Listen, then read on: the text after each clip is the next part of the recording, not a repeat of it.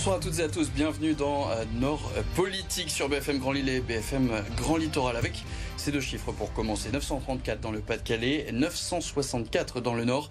Les taux d'incidence repartent fortement à la hausse et s'approchent de la barre des 1000. Un seuil d'ailleurs dépassé dans un des départements des Hauts-de-France, à savoir l'Oise. Alors, quelles conséquences pour cet été et la rentrée? C'est le thème de notre débat ce soir.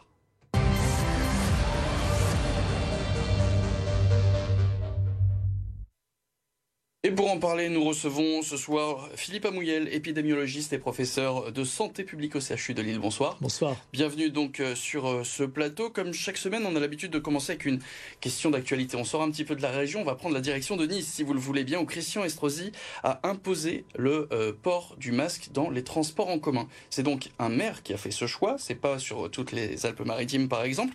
Je vais pas vous demander ce que vous pensez de cette mesure, je me doute que vous pensez que, que c'est une bonne chose d'avoir le masque dans les transports en commun, mais à quelle échelle euh, doit-on prendre ce genre de décision? Est-ce que c'est à un maire, par exemple, de décider ça? Alors, un, euh, n'est pas garanti que je sois d'accord avec cette mesure, je vais vous l'expliquer dans quelques instants. L'autre point, en effet, j'ai été étonné qu'un maire puisse prendre cette décision. Alors, c'est pas un maire, c'est plusieurs maires de différentes communes. Euh, euh, parce que généralement c'est le préfet qui prend cette décision de mettre un arrêté qui permet de, et je pense qu'elle va être attaquée probablement par le gouvernement dans ce contexte-là. Voilà. Alors, qu'est-ce que vous en pensez? Est-ce que donc pour vous, ce n'est pas au maire de prendre ce rôle, si j'ai bien compris? Ça, c'est un, premier point. Alors, le maire peut aider à, passer, mais euh, je ne pense pas que. Alors, il a le, droit de passer des arrêtés, mais dans un contexte épidémique comme ça, on peut se poser la question. Alors, porter le masque dans les lieux fermés, clos, comme un transport en commun, oui. Maintenant, l'imposer de manière obligatoire, on peut se poser la question de son utilité et de l'intérêt qu'on va avoir à rendre les choses obligatoires. Parce que là, on a une reprise épidémique, hein. on va en parler dans quelques instants, mais ça ne va pas être la dernière. Il faut qu'on commence dès à présent à apprendre justement à bien réagir face à une crise épidémique sans qu'on ait besoin d'avoir un arrêté, une loi qui nous l'impose. Parce que ça va devenir très difficile. Hein. Si tous les six mois on doit avoir une loi qui nous dit bah, vous mettez plus, vous mettez le masque, il faut pouvoir penser à le faire pour le Covid, mais la grippe va revenir et pour la grippe aussi. Donc il y a un côté apprentissage qui est important dans la vague que l'on subit actuellement. Donc qu'est-ce qu'il faut faire? Aujourd'hui, il faut essayer de limiter au maximum le risque de crise sanitaire. Pourquoi? Parce que ce qui crée la crise sanitaire, c'est le fait que nos hôpitaux soient surchargés en patients et ne puissent plus traiter les gens comme ils se doivent hors Covid. Or, vous savez actuellement que l'hôpital traverse un, passage très difficile et qu'en effet, si jamais on voyait augmenter le nombre de cas hospitalisés, ça pourrait énormément compliquer les choses, en particulier cet été. Donc il y a deux choses à faire. C'est d'abord éviter que des gens rentrent à l'hôpital et pour ça, ce sont malheureusement les plus fragiles, les plus âgés, les personnes immunodéprimées, les personnes qui ont des comorbidités et on sait qu'on peut réduire ce risque en vaccinant en particulier les plus de 60 ans avec une deuxième dose de rappel. Donc c'est-à-dire une quatrième dose, ça pour le coup vous y êtes favorable Complètement. il faut la faire le plus vite possible. L'avantage c'est qu'elle va agir rapidement. Au bout de moins, on peut prendre une semaine, les personnes vont être protégées et protégées à près de 90% de faire, même 95% de faire une forme grave. Donc leur éviter justement cette hospitalisation pour eux-mêmes et pour euh, la santé de nos hôpitaux. Donc le vaccin avec le masque, pas le vaccin plutôt que le masque. Alors le masque, c'est un, deuxième mode d'action. Le masque, c'est essayer de diminuer la circulation du virus. Là, on est à près de 1000 cas pour 100 000 habitants et par semaine. C'est-à-dire que vous prenez euh, un wagon de métro ou un wagon de bus, vous avez forcément deux ou trois personnes positives dedans. Donc il faut absolument s'en protéger dans les lieux clos parce qu'on sait aujourd'hui que 95% de la contamination se fait par ces petits aérosols qui sortent lorsque l'on parle, là, ou qu'on respire et que la pièce est mal ventilée. Donc le masque réduit la transmission. Donc c'est l'autre action de diminuer la circulation pour faire qu'il y ait moins de gens qui soient contaminés le temps qu'ils soient vaccinés et qu'ils puissent bénéficier d'une immunité. Alors justement, on fait un point sur, euh, on le disait en introduction, le taux d'incidence qui se rapproche des 1000 dans le Nord et le Pas-de-Calais. C'est quoi? C'est une septième vague qui arrive? On est déjà dedans? Oui, c'est une septième vague. Maintenant, c'est clair, c'est une septième vague. On a identifié euh, le variant. Hein. c'est un des sous-variants d'Omicron, celui qui nous a embêtés tout cet hiver, qui a une forme qu'on appelle la forme BA5, qui est 20% plus contagieuse que les précédentes. Donc il tend à s'imposer. Elle va ressembler à quoi cette vague? À quand? On doit s'attendre à un pic? Est-ce qu'on l'a déjà passé? Alors aujourd'hui, avec la vaccination, avec le comportement des gens, avec le fait qu'on porte ou qu'on porte pas le masque, très difficile de faire des projections en tant qu'épidémiologiste. Tout au début, on n'avait pas tous ces outils, donc c'était la vie du virus par elle-même qu'on sait bien modéliser. Là, c'est beaucoup plus compliqué. Alors il y a des hypothèses qui annoncent ça pour la fin juillet. Il faut se baser un peu sur ce qui a été fait au Portugal, parce que le Portugal a eu très précocement un pic. Mais ces projections, elles sont faites pour ne pas se réaliser. Euh, si on dit par exemple qu'il y aura fin juillet une projection, si on arrive à convaincre les Français de porter le masque dans les lieux clos, de se protéger, de se vacciner, on peut espérer qu'on va tasser cette courbe et faire en sorte qu'on n'ait pas de pic. C'est ça l'objectif. Alors justement, les inquiétudes, ça fait partie des questions qu'on a souhaité euh, vous poser. C'est Léna Malval qui est allée vous poser la question. La remontée des cas de Covid ne m'inquiète pas particulièrement. Euh, parce que euh, j'ai fait les trois doses de vaccin qu'il fallait faire. On vit avec, voilà. Même s'il faut être vigilant, euh, on vit avec. Je pense qu'il est important de mettre le masque. Et si euh, ça, ça, ça, remonte fortement, euh, je continuerai à mettre le masque dans les supermarchés, euh, dans des endroits en fait où je trouve que peut, le virus peut plus vite se propager. Donc on voit des avis très variés avec donc le port du masque, oui, non, pourquoi pas. Est-ce qu'il faut s'attendre à des conséquences, des incidents sur les vacances à venir? Alors sur les vacances elles-mêmes, euh, a priori, quand normalement vous êtes en bonne santé, si malheureusement vous attrapez euh, euh, le Covid, que vous avez quand même eu deux ou trois doses, que vous êtes à moins de 60 ans, bon, vous allez faire un rhume qui va être parfois un peu cogné, mais votre risque, si vous n'avez pas d'autres facteurs de comorbidité, est extrêmement faible dans l'hospitalisation. Donc vous allez être embêté, vous allez surtout être embêté parce qu'une fois que vous êtes positif, il faut vous isoler. Et il faut vous isoler en moyenne 5 à 7 jours. Le BA5 dure un peu plus longtemps, la plupart du temps c'est 7 jours, jusqu'à un test négatif.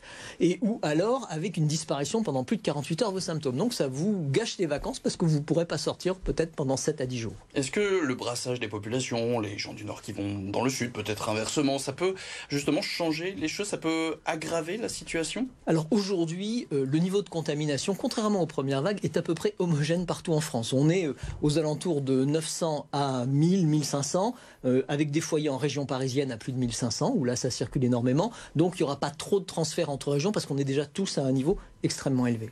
Il y a donc éviter la région parisienne où on n'est pas on n'est plus dans ce mode de pensée? Alors, éviter la région parisienne, non. Mais quand vous allez en région parisienne, c'est bien là qu'il faut porter un masque et un FFP2 de préférence quand vous êtes dans des transports, par exemple. Et ça, c'est important. Il faut, il faut s'adapter. En fait, il faut qu'on apprenne à s'adapter à ces situations. Par exemple, dans le métro, il est via, pour, pour, pour ne pas le nommer, le métro lillois, ça ne, sert pas à grand chose de le porter Je comprends ah pas bah si. votre, si, si, si, non, parce que vous me parliez de Paris. Est-ce qu'il faut pas aller à Paris Oui, vous allez à Paris, mais vous, là, là, vous le portez obligatoirement, sinon vous, allez, vous avez énormément de chances de vous faire contaminer. Mais à Lille, c'est pareil. À Lille, dès que vous prenez le métro, dès que vous êtes dans un magasin euh, peut-être un peu serré, sans aération, avec du monde autour, portez également, également le masque. C'est important. Ça protège en partie vous, bah voilà, ça vous évite d'être coincé pendant 10 jours pendant vos vacances. Et puis ça protège également des gens qui sont plus fragiles. Vous savez, quand on va dans une pharmacie, il faut continuer à le porter parce que c'est là qu'on rencontre des gens fragiles, mais vous pouvez en trouver également dans le métro. Et pour en revenir au discours de Brigitte Bourguignon lorsqu'elle était encore ministre de la Santé, lorsqu'elle l'avait recommandé dans les transports, dans les lieux clos, est-ce qu'elle aurait pu, est-ce qu'elle aurait dû aller plus loin?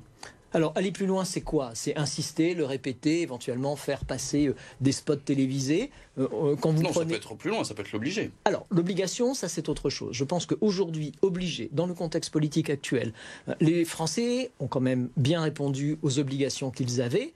Maintenant, il faut qu'ils apprennent à les utiliser parce que le, le Je vais prendre juste un exemple. L'Italie a les mêmes courbes de croissance qu'on a actuellement. Et euh, l'Italie, elle, lorsqu'elle a supprimé les masques, elle les a maintenus dans les transports. Maintenant, il faut voir, une fois que vous obligez à faire quelque chose, si c'est respecté. Et c'est ça l'enjeu. Euh, beaucoup de gens en Italie, bien que ce soit obligatoire dans les transports en commun, euh, ne le mettent pas tout le temps. Donc grosso modo, on a la même pente de croissance en France et en Italie, alors que l'Italie l'a maintenu obligatoire dans les transports. Il y a un autre phénomène en ce moment, ça se passe dans euh, les pharmacies. On se souvient, il y a quelques mois, quelques années, on nous disait si vous êtes positif au Covid, eh bien ça compte comme une dose de vaccin. Mais une fois ce délai passé, eh bien le schéma vaccinal n'est plus complet aujourd'hui. Alors à quelques jours des vacances, des vacances, pardon, les pharmacies voient les demandes de rendez-vous grimper en flèche. Les explications tout de suite de Théodore Anjon et Pauline Delevoye. On n'a plus de place pour cette semaine. La semaine prochaine, on est quasiment complet, donc là, euh, jusqu'au début juillet, tous nos créneaux sont pleins. Ces derniers jours, ce pharmacien de Villeneuve-d'Ascq vaccine deux fois plus de personnes qu'il y a deux semaines. Les gens qui au début venaient se renseigner en se demandant s'ils étaient, étaient éligibles ou pas, s'ils étaient bien aux six mois, combien de temps il fallait qu'ils le fassent. Et il y a ceux qui viennent euh, par recommandation de leur médecin ou parce qu'ils en ont entendu parler. Des quatrièmes doses, surtout pour les plus de 60 ans, éligibles à cette deuxième dose de rappel, mais également des patients plus jeunes en vue des vacances d'été. Il y a un effet avant vacances, alors plus pour les jeunes, qui parfois n'avaient pas forcément besoin du rappel pour le pass vaccinal en France, et qui pour voyager à l'étranger ont parfois besoin de, ce rappel. Donc là, ils, viennent se faire vacciner avant le départ. Le planning se charge pour les vaccinations. En France, sur une semaine, près de 100 000 rendez-vous ont été pris, quatre fois plus qu'il y a 15 jours. Dans la région, l'épidémie reprend rapidement. Le taux d'incidence a bondi sur ce mois de juin, 600 cas pour 100 000 habitants actuellement. Alors l'accent est remis sur la vaccination des plus de 60 ans, population la plus fragile, ce qui ne convainc pas nécessairement les concernés. Si c'est vraiment obligatoire, euh, je pense que je la ferai. J'ai aucune appréhension. euh, J'ai toujours été pour, donc il n'y a pas de souci. C'est pas encore, peut-être. euh, Je vais voir si c'est obligatoire, ouais. Dans les Hauts-de-France, près de 207 000 personnes ont reçu une quatrième dose. Le gouvernement lui recommande de remettre le masque dans les espaces confinés et clos, mais aussi dans les transports en commun. Alors, il y a deux choses à retenir de, de ce reportage. On va pas parler tout de suite de la quatrième dose, ce sera dans quelques instants. Mais d'abord, donc, comment on explique qu'il faille se revacciner alors qu'on avait un schéma complet euh, il, y a quelques, il y a quelques mois? Alors, on s'attendait, pour tout vous dire, en tant qu'épidémiologiste, à cette reprise épidémique. Pourquoi? Parce que la troisième dose, elle a été massivement faite entre le 15 décembre et le 15 février, au moment où c'est vraiment passé obligatoire dans le, dans, le pass vaccinal. Et on sait qu'elle n'est active que sur 5 à 6 mois. Donc vous voyez qu'en juin, on arrive à une diminution d'activité. Elle protège toujours des formes graves, mais la diminution des symptômes et de la transmission est extrêmement réduite. Autre élément, on avait dit aux gens, si par exemple vous avez déjà eu vos deux doses, mais que à cause d'Omicron, 20 millions de Français ont été contaminés par Omicron euh, entre le mois de janvier et le mois de mars, si vous avez été infecté par Omicron, c'est pas la peine de faire euh, une troisième dose. Ce qu'on sait aujourd'hui, c'est que l'immunisation naturelle apportée par les virus, les, variants Omicron dure moins que la dose de vaccination, c'est-à-dire 4 à 5 mois. Et vous voyez que, au bout du compte, on arrive à une période entre juin-juillet où notre bouclier vaccinal euh, national a un peu tendance à baisser et donc un virus un peu plus persévérant arrive à sortir. Donc ce qu'il faut faire maintenant, c'est essayer de remonter ce bouclier vaccinal. C'est-à-dire qu'on on sait plus de choses sur euh, Omicron qu'à l'époque où on nous annonçait que sur toutes ces annonces sur ce schéma vaccinal? Tous les ans, on, tous les jours, pardon, on apprend des choses sur ces virus et en particulier, au fur et à mesure que les études et qu'on a un peu de recul sortent, bah, on tire des conclusions. Et aujourd'hui, on sait que si par exemple vous avez eu deux doses plus une infection au micron mais qui date de plus de 4 mois, c'est le moment de faire une troisième dose, et ça, quel que soit votre âge. Les années précédentes, on avait vu notamment bah, les taux d'incidence baisser. Au moment de l'arrivée de l'été, on évoquait peut-être une maladie saisonnière. Là, on se rend compte que c'est pas du tout le cas en fait. La seule année où on a vu baisser les taux, c'est en sortie de confinement en 2020. Mais rappelez-vous, en 2021, on a eu pendant l'été l'arrivée du Delta à des seuils importants, mais qui n'a pas entraîné de crise sanitaire parce que les hôpitaux, malgré l'été, n'ont pas été saturés. C'est ça qui est important. Pourquoi? Parce que c'était l'explosion de la vaccination. Rappelez-vous, c'était le pass vaccinal. Et là, on est un peu dans la même situation. Ça continue à monter, mais on a une petite baisse d'immunité. Donc, il faudrait relancer cette immunité, se protéger pour plus passer cette vague et surtout que l'hôpital passe cette vague sereinement. Mais le pass vaccinal, il n'avait jamais empêché de se contaminer. C'était surtout pour éviter, limiter l'impact, notamment sur, sur les services de réa. Alors, le pass vaccinal, il a été fait au départ, soyons clairs, hein, pour maintenir l'activité économique pendant l'été. Il a eu un effet, euh, comme disent les publicitaires, nudge, c'est-à-dire que les Français voulant absolument avoir leurs vacances, et c'est une bonne chose, se sont vaccinés en masse. Et on est devenu parmi les bons élèves de la, de la classe européenne en matière de vaccination. Donc ça, c'est cet effet-là. L'autre élément, l'intérêt d'un pass vaccinal, c'est quoi? Si vous rendez quelque chose d'obligatoire, c'est bien beau de le rendre obligatoire, encore faut-il contrôler que les gens l'appliquent. Et pour contrôler, vous n'allez pas envoyer des policiers, des inspecteurs ou qui que ce soit vérifier. Vous avez le pass vaccinal, vous ne pouvez pas rentrer, par exemple, dans un bar ou dans un restaurant, ben, ça veut dire que vous n'êtes pas vacciné, donc vous allez vous vacciner. Donc l'utilité d'un pass vaccinal aujourd'hui, euh, sauf à rendre les choses obligatoires, mais si on ne le vérifie pas, ça va pas changer grand-chose. Il vaut mieux convaincre les gens de ce qui se passe, parce qu'on ne pourra pas faire ça à toutes les vagues épidémiques. Il va falloir qu'on apprenne à le gérer nous-mêmes. Donc ce ne serait pas logique de revoir ce pass euh, vaccinal pour une possible quatrième dose? Euh, je pense pas, non. À mon avis, non. Puisque là, c'est vraiment un intérêt de protection des individus. Il faudrait, alors à ce moment-là, qu'on soit dans un aspect de crise sanitaire. Et la crise sanitaire, c'est la saturation des hôpitaux. Il faut absolument, alors peut-être que là, oui, mais il faut absolument éviter la saturation, euh, la saturation hospitalière. Et imaginer que dans le contexte actuel, on dise, il faut remettre le masque dans les transports, il faut que vous ayez un pass vaccinal, alors que les gens sont déjà tous partis en vacances. Euh, ça risque d'être compliqué pour avoir un impact suffisamment court pour protéger et éviter la surcharge hospitalière. Et donc l'idée c'est d'apprendre, hein, si j'ai bien compris votre, le discours que vous venez nous apporter Exactement. c'est d'apprendre à vivre avec le virus en fait, quelque Exactement, c'est exactement ça, il va falloir s'habituer. Comment on fait? Comment on apprend à vivre avec un virus? Eh ben, On a déjà eu des cours accélérés entre mars 2020 et aujourd'hui. Maintenant, on sait ce qu'il faut faire, c'est-à-dire qu'on a les mesures barrières, ça change pas. Ça s'applique au Covid, mais ça s'applique aussi à la grippe, ça s'applique à tout type de virus. On a pris des bonnes habitudes. Rappelez-vous avant, quand on voyait euh, des, des, personnes qui venaient d'Asie, qui, euh, des Japonais qui mettaient le masque dans le métro, ça faisait rigoler tous les Français. Aujourd'hui, on comprend pourquoi et son utilité. Il faut continuer à se laver les mains. En plus, c'est bon pour les gastro-entérites. Et puis, il faut penser à se vacciner. On a la chance d'avoir des vaccins et probablement, on envisagera une vaccination peut-être annuelle avec, euh, au moment, par exemple, où on fait la, la vaccination grippale. Et ça, dans la mesure où on a un bouclier immunitaire qui est assez fort en France, il faut le maintenir et surtout éviter euh, des aspects vraiment euh, obligatoires. Ça va lasser les Français. Parlons maintenant de, tensions euh, hospitalières. L'occupation des lits d'urgence de la région, on va faire un point tout de suite. Il est de 53 dans le nord, 12 dans le Pas-de-Calais. On est bien loin du pic en, en, avril 2021 où il y avait 362 lits occupés dans, le département du Nord. Est-ce que ça c'est une bonne nouvelle? Est-ce que ça y est, on vit donc avec euh, le virus, même s'il reste tout de même une, cinquantaine de personnes oui, dans les du Nord. Tout à fait. Alors on, vit maintenant. Alors il faut voir qu'il y a un démarrage de pic mais que l'impact de ce pic, ne se, de la contamination, ne se fait ressentir sur l'hospitalisation que deux ou trois semaines après. Donc il faut absolument pas se reposer sur nos lauriers en nous disant bah voilà il n'y a pas tellement de monde en réanimation, on peut aller sereinement, mais surtout essayer de lutter pour qu'il n'y en ait pas plus. Et lutter pour qu'il n'y en ait pas plus, c'est porter le masque dans les transports, c'est se faire vacciner pour la quatrième dose chez les plus fragiles, et c'est ça qui nous aidera à passer l'été. Et le retour à la vie d'avant qu'on nous avait annoncé à la moindre première dose, il est pour quand? Bah, le retour à la vie d'avant, à la moindre première dose, c'est un moment où on ne connaissait pas bien ces virus. Mais on nous l'avait promis. Vous vous faites vacciner, c'était même un argument du gouvernement. Faites-vous vacciner, et on retrouvera la vie d'avant. Alors, ça dépend ce que vous appelez la vie d'avant. Ça, c'est le premier. C'était pas moi, c'était le gouvernement qui a dit ça. c'est ça. Mais les gens ont compris ce qu'ils voulaient dans la vie d'avant. Ce qui est clair, c'est que la vie d'avant, enfin, juste après avant, c'était le confinement. Donc c'était vraiment la sortie de confinement, c'était de retrouver une activité. Aujourd'hui, on a retrouvé une activité économique.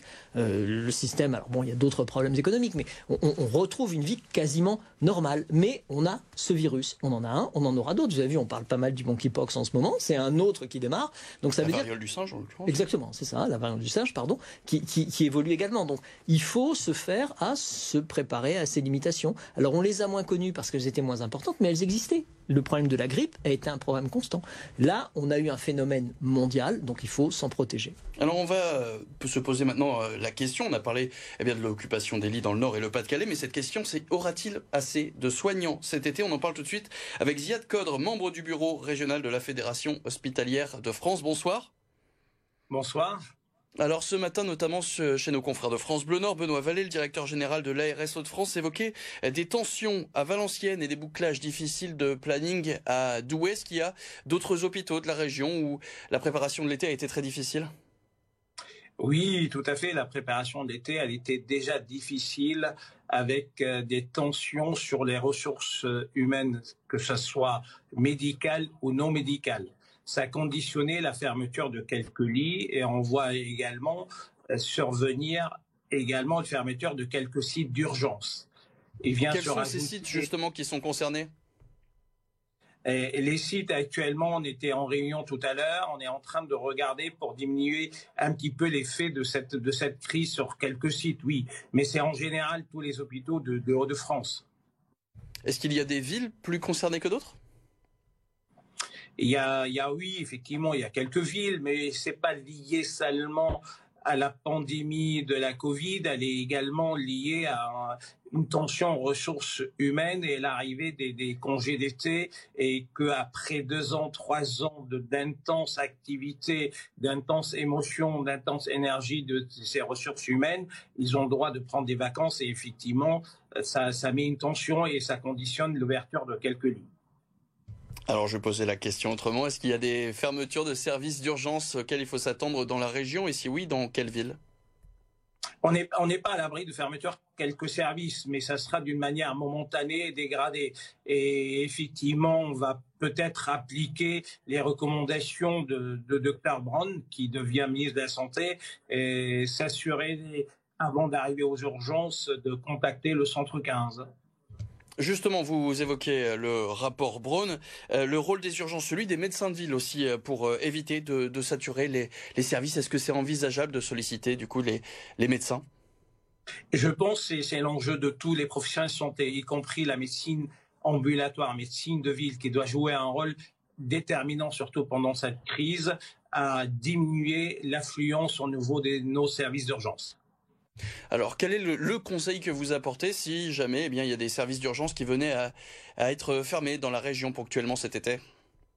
C'est effectivement le conseil. Il est nécessaire d'arriver aux urgences. Là, on a besoin qu'il y ait une urgence vitale. Mais si on doit venir parce qu'on n'a pas un rendez-vous de spécialiste dans les 48 heures, dans la semaine, on doit venir parce que euh, on est disponible à, à cet instant pour venir aux urgences. Oui, il faut éviter de venir aux urgences pour ces raisons-là. Par contre, si on a besoin de services d'urgence, il faut venir. Voilà. Il manque combien de personnel dans les urgences des Hauts-de-France? Et on parle plus de personnel, on parle des médecins, on parle de, ressources humaines, des infirmiers, des infirmières, des, aides-soignants, des, assistants de régulation médicale au niveau de SAMU. L'enjeu, il est tellement important avec l'ouverture de, de, de, des, de, d'autres euh, activités de non-services d'urgence, en abondant un petit peu la permanence de soins ambulatoires en médecine de ville. Donc, vous voyez, il faut faire une évaluation bien, euh, bien, bien fine pour arriver à, un nombre exact. Mais on a tellement besoin que on arrête de compter. Est-ce qu'il aurait fallu un plan blanc cet été? Le plan blanc, est-ce que c'est un plan blanc? C'est un plan blanc, c'est un, moyen pour euh, modifier un petit peu l'afflux des, des, euh, surtout faire appel à, du personnel. Mais le personnel a droit à ses congés après trois, trois ans de, de, d'intense activité, donc on ne peut pas supprimer leur congé. Peut-être, si on a besoin d'y arriver, on y arrive seulement pour moduler un petit peu le, la présence des, de paramédicales dans nos établissements. Mais, mais là, ce qui vient se rajouter, si vous voulez, c'est la tension estivale qui existait vient rajouter un petit peu cette pandémie et le taux d'absentéisme qui augmente avec les cas positifs, les cas contacts. Et également un deuxième sujet, les patients qui sont admis dans nos établissements, ils viennent pour d'autres pathologies et on découvre qu'ils sont atteints euh, euh, du Covid. Donc ça va également poser un problème. Philippe Abouyel, une réaction peut-être à ce que vient de dire Ziad Kodre Non, non. Euh, tout à fait raison. Euh, ce qu'il faut voir quand même, c'est que les hôpitaux ne sont plus en plan blanc déjà depuis plusieurs semaines. Hein, même, Il reste encore euh, le groupe catholique hein, de, de Lille qui a déclenché son plan blanc récemment. D'accord. Donc, mais en, gros, par rapport à tous les plans blancs qu'on a pu voir à Roubaix, à Tourcoing, à Lille et partout, là, là, ça s'est calmé. Euh, parce que pour l'instant, comme vous l'avez fort justement dit, en nombre de lits, euh, ça tient. L'important, c'est que ça tienne le plus longtemps possible. Or, le risque de l'épidémie, c'est venir surcharger certes les lits de malades, mais comme le disait euh, très bien il y a quelques instants votre interlocuteur, c'est euh, que les médecins, le personnel soignant, puissent lui-même être infectés avec les taux d'infection. Donc, on revient toujours sur la même chose, c'est cette prévention qu'on doit avoir de cette épidémie de Covid et en parallèle la mise en œuvre des mesures alors à la carte euh, qu'a mis en place euh, dans son rapport euh, François Braun, qui justement cherche à couvrir le problème des urgences. Là, on a dit beaucoup, les urgences vont fermer. Non, s'il y a des cas urgents qui le nécessitent, et ça c'est un, régulateur de SAMU qui peut très bien l'identifier, ils seront pris en charge. De toute façon, c'est tout le problème des gens qui n'ont pas de médecin traitant, qui ne savent pas où aller, qui viennent pour ce qu'on appelle les urgences non, enfin des, des soins non programmés, qui à ce moment-là il faudra peut-être leur demander d'attendre un peu, d'aller voir euh, leur infirmier, leur infirmière, leur pharmacien, leur médecin traitant s'il est là et s'ils en ont. Et c'est cette régulation subtile qu'il va falloir faire au cours de cet été pour, éviter la surcharge. Pour vous, cette mission flash, là, de, le rapport Braun en l'occurrence, peut changer, peut sauver du moins l'été dans, dans plusieurs services d'urgence? Oui, parce qu'il apporte de la souplesse en particulier au fonctionnement. Avant, on avait des fonctionnements assez cadrés. Aussi il recommande bien sûr de, la souplesse, euh, libre ensuite au service de les appliquer, que ce soit sur les aspects salariaux, sur les aspects de repos, sur les aspects de système à mettre en œuvre pour assurer quand même une orientation. La véritable urgence sera toujours prise en charge. Toute la question est de faire la différence entre la véritable urgence et celle qui peut attendre un petit peu. Ziad Kodre, justement, c'était ce rapport-là que vous attendiez, vous, dans les, dans les hôpitaux pour sauver un peu les urgences avant l'été? Sauver, sauver les urgences, ça, un grand mot. Mais aider à passer cette. Il y avait tout de même des tensions qui étaient annoncées avant l'été. Les fermetures d'urgence, ça n'était jamais vu. Et effectivement, vous avez tout à fait raison. Il y a des, tensions et des tensions vont exister pour les raisons que j'évoquais tout à l'heure. Les ressources humaines, ils sont pas, que ce soit médical et paramédical. Mais par contre, effectivement, ça, ça peut nous aider à passer cette crise estivale. Mais comme il a dit Dr Brown, le nouveau ministre de la Santé, le, système de santé est arrive à bout. Il faut une refondation complète de ce système. Voilà, c'est ce que nous attendons, nous, au niveau des, hôpitaux de France, professionnels de santé de Hauts-de-France. Voilà, il y aura une refonte complète à partir de l'automne sur, sur ce système de santé. Alors je retente une dernière fois ma chance. On avait vu la maternité, notamment dans une maternité du, bassin minier qui avait dû fermer pendant plusieurs euh, week-ends. Est-ce qu'il y a d'autres fermetures, peut-être d'autres services que les urgences auxquelles il faut s'attendre? Oui, tout à fait, tout à fait. Il n'y a pas que les services, les services d'urgence. Nous avons des, des, maternités, comme vous l'avez évoqué. Nous avons également, vous n'êtes pas sans ignorer, sur le, le, la, le, déficit au niveau de non-réanimation néonatologie, qui on est obligé de transférer sur euh, en Belgique. Il y a des services de gériatrie, il y a des services également de pédiatrie. Voilà, la crise est globale. Ça touche toutes les spécialités. Et on quelles sont les zones les plus touchées, les zones géographiques? Il ça dépend, ça dépend, ça dépend des spécialités, ça dépend le le le, potentiel de d'aide, euh, d'appui interhospitalier, l'appui entre les hôpitaux de chaque territoire. Donc, vous voulez, on est en train de faire les diagnostics, on va essayer au maximum d'y remédier pendant cette, cette crise estivale. Et il est nécessaire, comme il a dit le, le professeur Nouvelle, c'est que les gens qui ont besoin des soins, nos hôpitaux, nos établissements sont largement ouverts. On veut éviter Merci. seulement l'afflux qui n'est pas justifié. Merci beaucoup Ziad Code. Je rappelle que vous êtes donc membre du bureau régional de la Fédération hospitalière de France. Merci beaucoup Philippe Amouyel d'avoir été notre invité ce soir, épidémiologiste et professeur de santé publique au CHU de Lille. Bonne soirée à vous. Bonsoir. Très bonne soirée à tous. C'est d'ailleurs la dernière émission de, euh, le de Nord Politique et on se retrouve donc à la rentrée. Bonnes vacances à tous.